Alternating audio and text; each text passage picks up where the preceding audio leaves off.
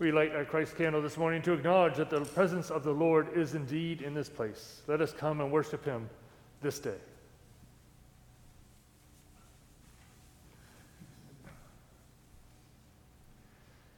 Just a, few quick announcements today. Our church council will meet on Tuesday. Yes, please be seated. Our church council will meet on Tuesday evening at 7 p.m., and the worship committee will meet before that at 6. Also, just a reminder the first Sunday of every month, currently we will collect items or cash for the food bank so that we can give the money to them and they can purchase what they need. I don't have a list for the schools as of yet, so once I get one of those, I'll share that. Uh, the scripture reading lists are posted the do- on the bulletin board there and on the back table, so please check to see if you're reading sometime this fall. The readings go right to the end of November. So just check there. If you're interested in being a reader, just talk to Grace or myself, and we'd be happy to get you on the list. Any other announcements to share today? Um, uh, if the, any of you have your ladies book remaining after church for a few minutes, um, book the reception, that's upcoming Friday, right? Friday. Yeah. Okay, thank you.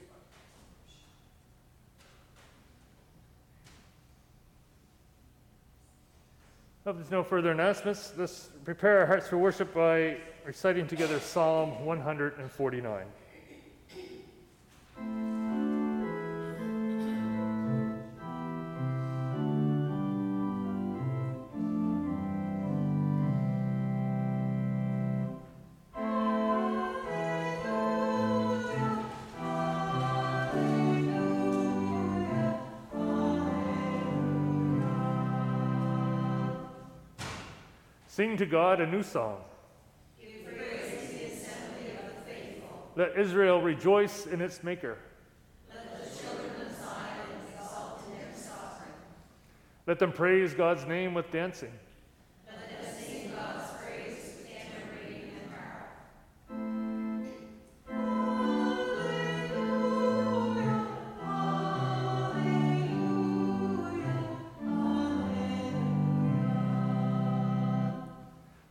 God, take delight in your people. You crown all with victory. You let the faithful exult in their glory.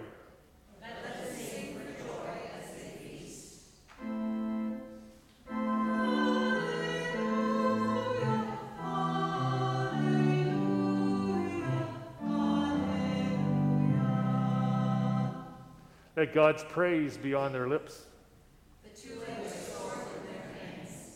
To bring justice to the nations, to bind their rulers with fetters,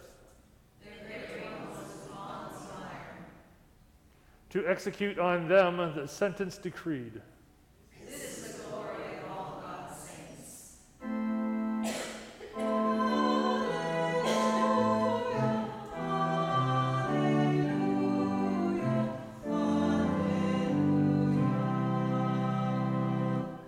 Join together in prayer. Let us pray.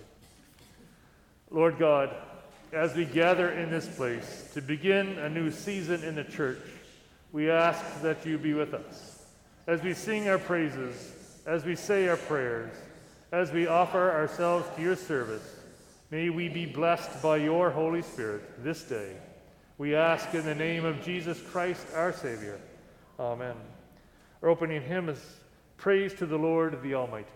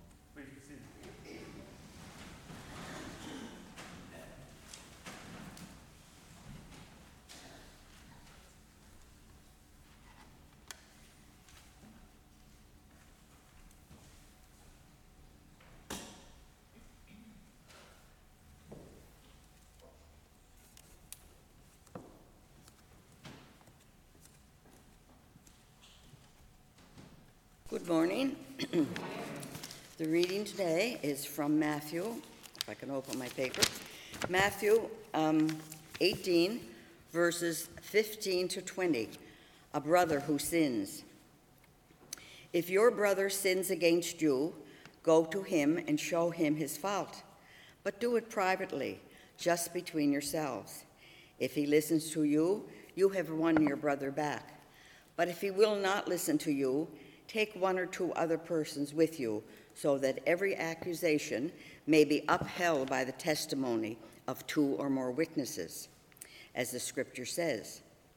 And if he will not listen to them, then tell the whole thing to the church. Finally, if he will not listen to the church, treat him as though he were a pagan or a tax collector. So I tell all of you, when you prohibit on earth, what you prohibit on earth will be prohibited in heaven, and what you permit on earth will be permitted in heaven. And I tell you more whenever two of you on earth agree about anything you pray for, it will be done for you by my Father in heaven. For where two or three come together in my name, I am there with them. This is the word of the Lord. Thanks be to God.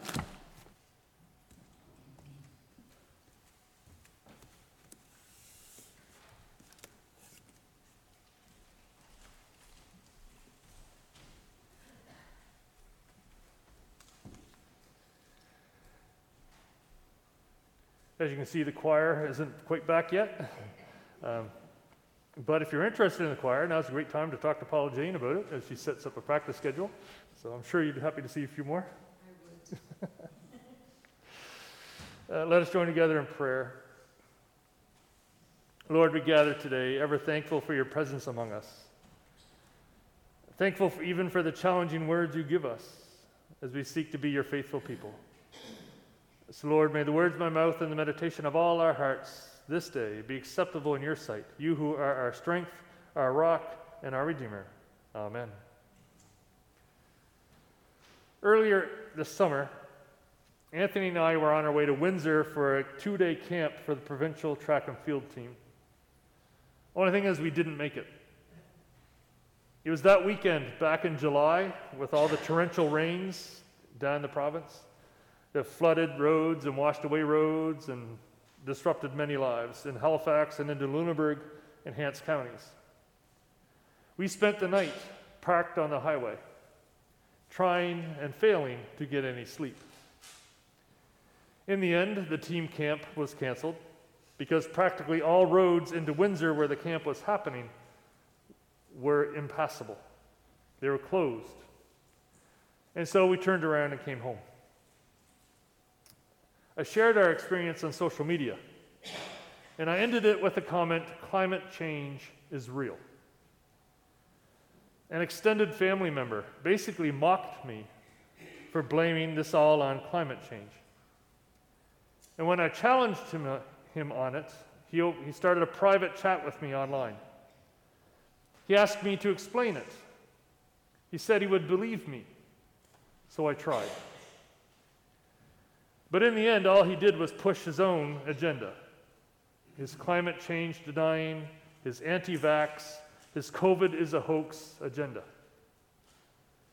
So I attempted to end the conversation. I had places to go, I had things to do, but he wouldn't let it go. I'll be honest, I got angry with him, and he got angry back. And when he got angry, he changed the conversation to slandering my family, although he had no proof. After a few more exchanges, he said goodbye forever. And he blocked me.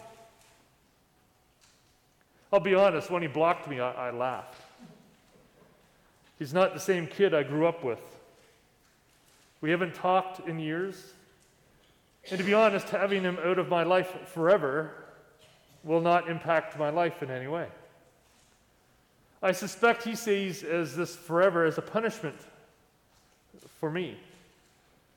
But I also think he's over imagining our relationship status at this point in our lives. Sometimes, though, you have to let people go. I've done it with clergy who have pushed agendas that I don't agree with in the church or socially. I've done it with others who I know are never going to agree with me and just want to fight over things. And now it seems I'm moving into this area with family as well. There are people in this world we're never going to agree with. So, what do we do? What do we do? And it's worse than ever right now as people see it as their right to be able to say whatever they want to say and think they can get away with it. If I say something here in the church or out in the community, something that is hurtful, something that is wrong, then I hope someone will talk to me about it. I am open to learning. I read a lot of things trying to understand what is going on in the world right now, even things that make me angry, because I am trying to understand where people are coming from on either side of the issue. Understanding helps conversation. Understanding does not mean agreement, but it helps to know why the other person, well, is wrong, right? It seems like today the person who screams the loudest must be the one who is right. The person who is able to get their voice above the others, the one who can silence the dissenters. They are the winners, even if the facts show they are wrong. That's not how it's supposed to work. The ones who are right are supposed to be the experts. They're supposed to be the ones who have done the research. And in science, in order to make a claim about a discovery you, you have made, means you run your tests, you run your experiments, and you get a result. And if the result is significant, then other people run your tests and see if they get the same result. And if they do, that means you get to write a paper. And you write your paper and you submit it to others who review it for you and see.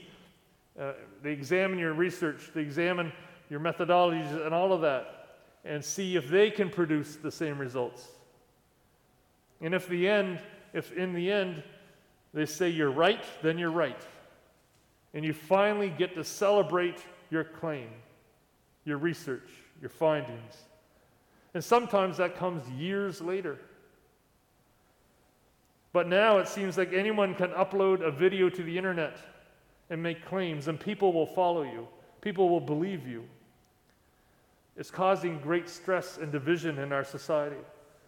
It places family and friends against each other on either sides of important issues.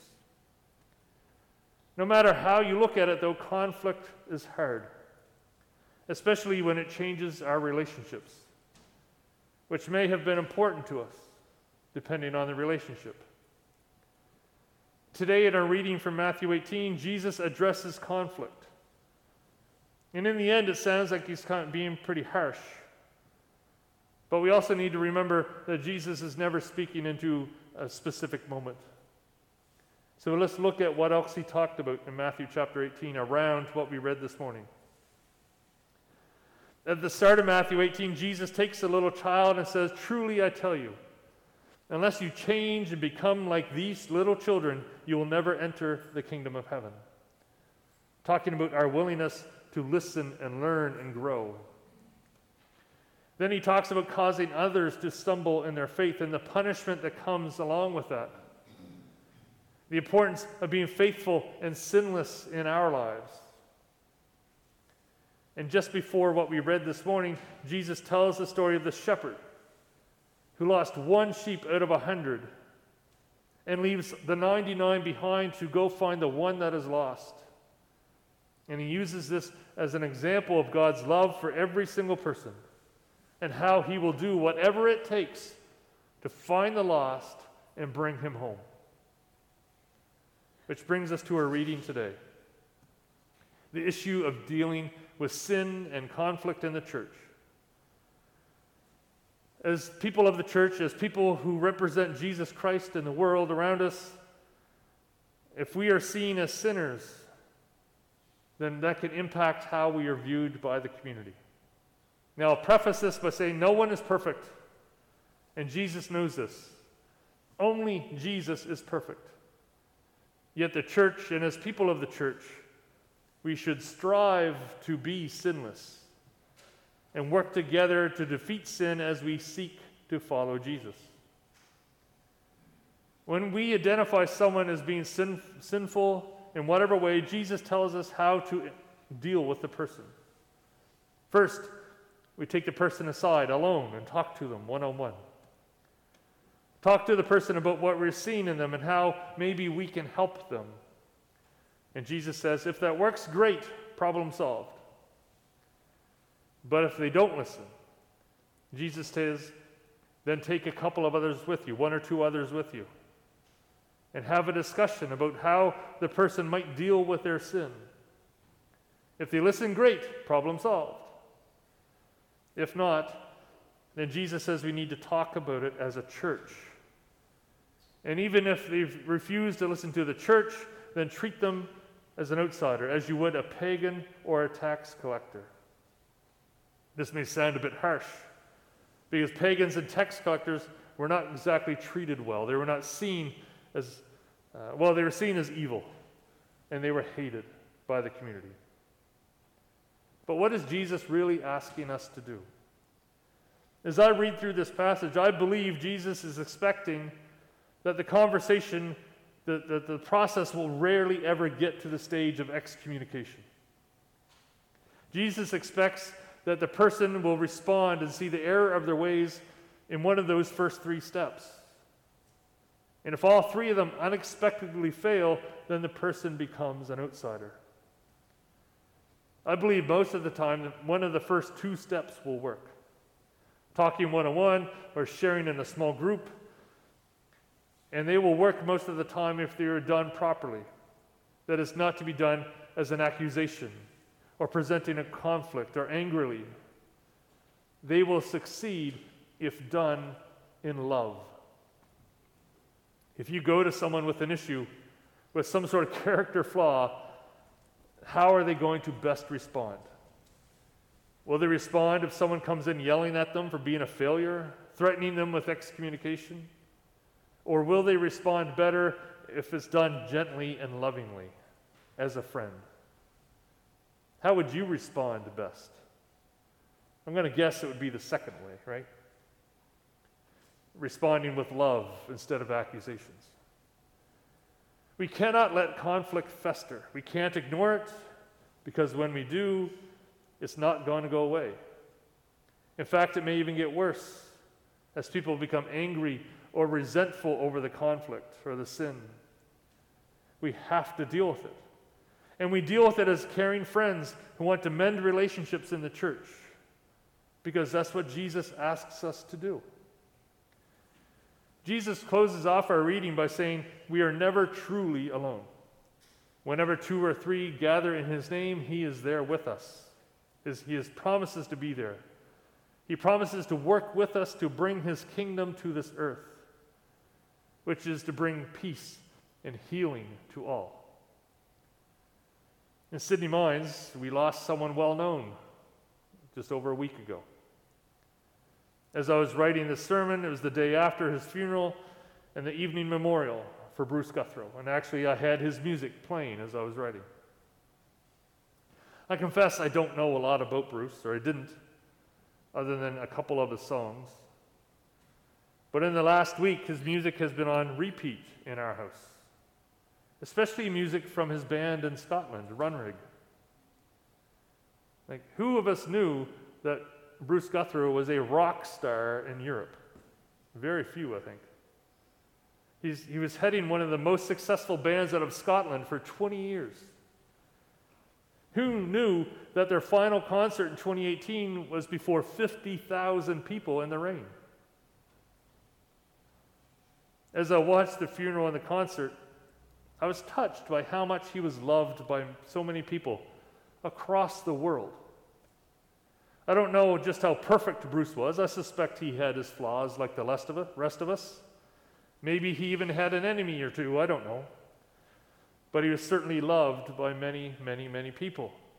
And he had many, many, many close friends and family who will miss him dearly.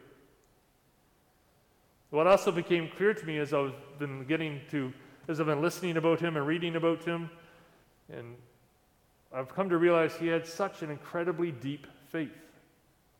a faith that allowed him to see God and others and love them as Christ commands us to love. A love that echoed through the church in North Sydney on Thursday afternoon. A love that rattled the bones of Center 200 on Thursday night as people sang out together and told their stories of Bruce.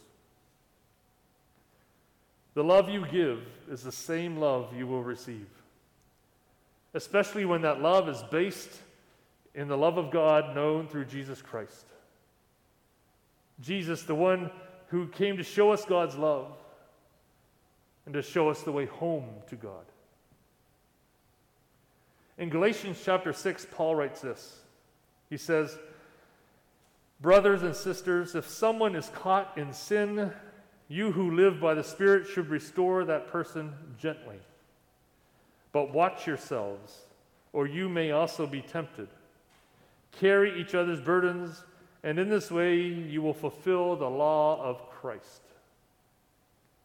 Paul is capturing the essence of what Jesus is talking about when dealing with sin and conflict in the church. If we catch someone in sin, we are to restore that person gently by the power of God found in Christ. Paul tells us to carry each other's burdens so that we may fulfill the law of Christ. And what is the law of Christ? To love the Lord your God with all your heart, soul, mind, and strength, and to love your neighbor as yourself, as God loves you. How often have you allowed someone to help you carry your burden?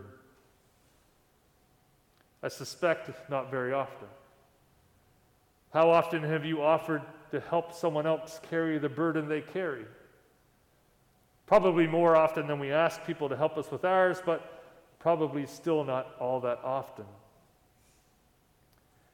Being a Christian is not living a lifestyle all by ourselves, all alone, hidden from public. Being a Christian is to live in community, caring for one another, helping each other carry our burdens so that Christ may bring healing and hope to everyone. Even if it gets to the point where we need to exclude someone from our fellowship because of their sin, it does not mean we are turning our backs on them. There's always hope for redemption. There's always hope for restoration of relationships. Remember how just before our reading, Jesus told the story of the shepherd seeking out the one lost sheep. That is God seeking out the lost. That is God re- rejoicing when relationships are restored, when people return home. In the case of my family member, if we're able to come back together and restore our relationship, I will look forward to that day. Because then, in the end, we've ended a relationship over something that was kind of silly, even if it was important to us. I am open to talking with him again. My door is open, but he is the one who closed his. So if he wants to reopen it, I'll be here.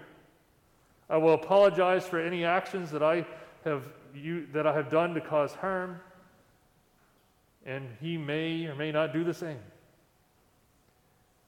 The same goes for the church. We are called to be people of love. We are called to take care of each other, to help carry one another's burdens, to walk in the light of Christ together, seeking His perfect guidance as we go.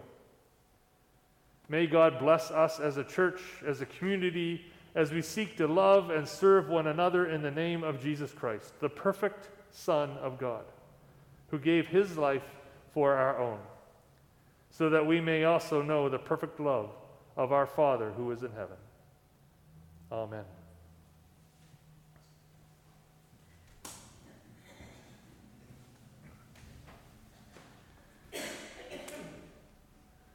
Let us stand and sing together, Love Divine, All Loves Excelling.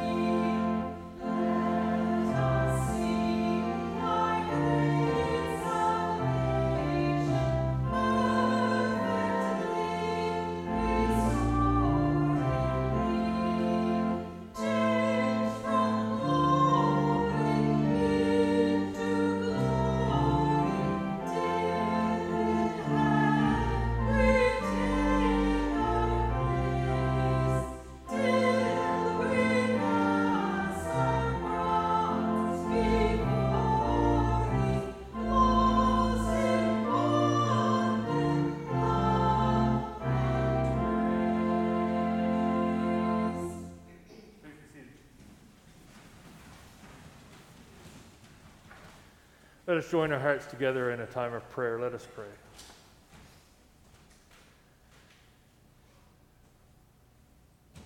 Lord, we gather today as we're thankful for the love you have poured out for us through your Son, Jesus Christ our Lord.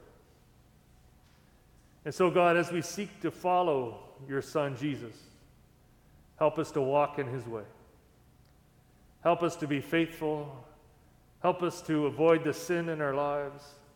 Help us to look forward with love and hope. Love and hope for our families, our friends, our neighbors, for all of this creation. May we share the love that you have for us and all these things openly and freely with those around us. Lord, we also come today with, with hearts for others, concerns and cares. Lord, we pray for all who have been impacted by the hurricane this weekend. Lord, may everyone be safe. May everyone be healthy and warm and fed. Lord, we pray for all other places that have seen flooding, the devastation in Libya and Morocco, earthquakes and flooding and fires. God, it is hard to look at this world right now, a world that is seemingly crumbling around us with devastation. And so, Lord, we pray for this earth, this place that is our home, our only home. Lord, may you bring healing to this planet. May you bring healing to your people as we pray for those who are in conflict. And Lord, we continue to pray for the Ukraine and all the other places of conflict in this world.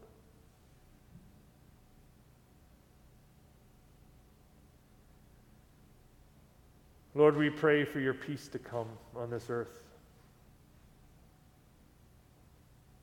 That as we seek to be united by you, may we be united together as one, under you, a people who love and care for all your creation and for all people.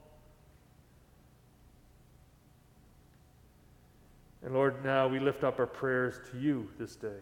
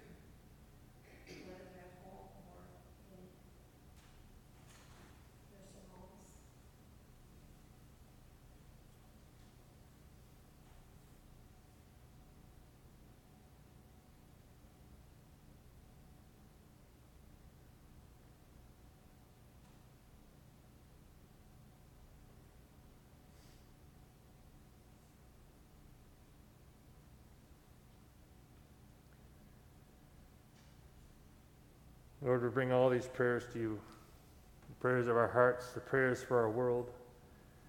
We bring them to you in the name of Jesus Christ, the one who taught us to pray. Our Father, who art in heaven, hallowed be thy name. Thy kingdom come.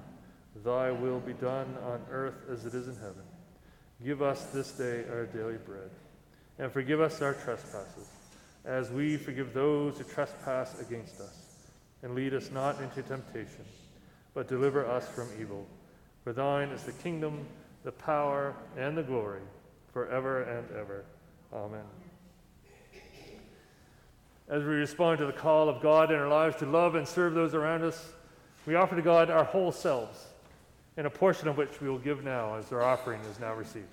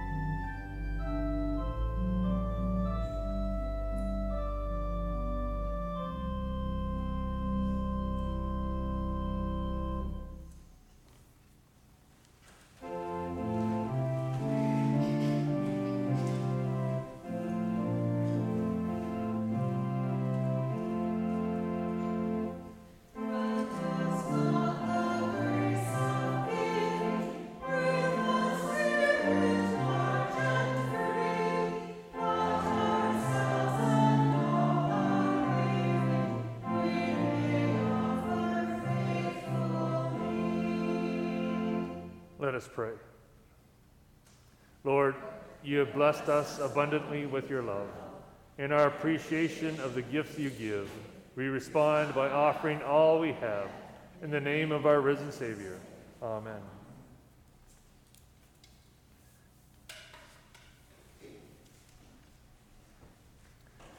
Let us remain standing as we sing together, Make Me a Channel of Your Peace.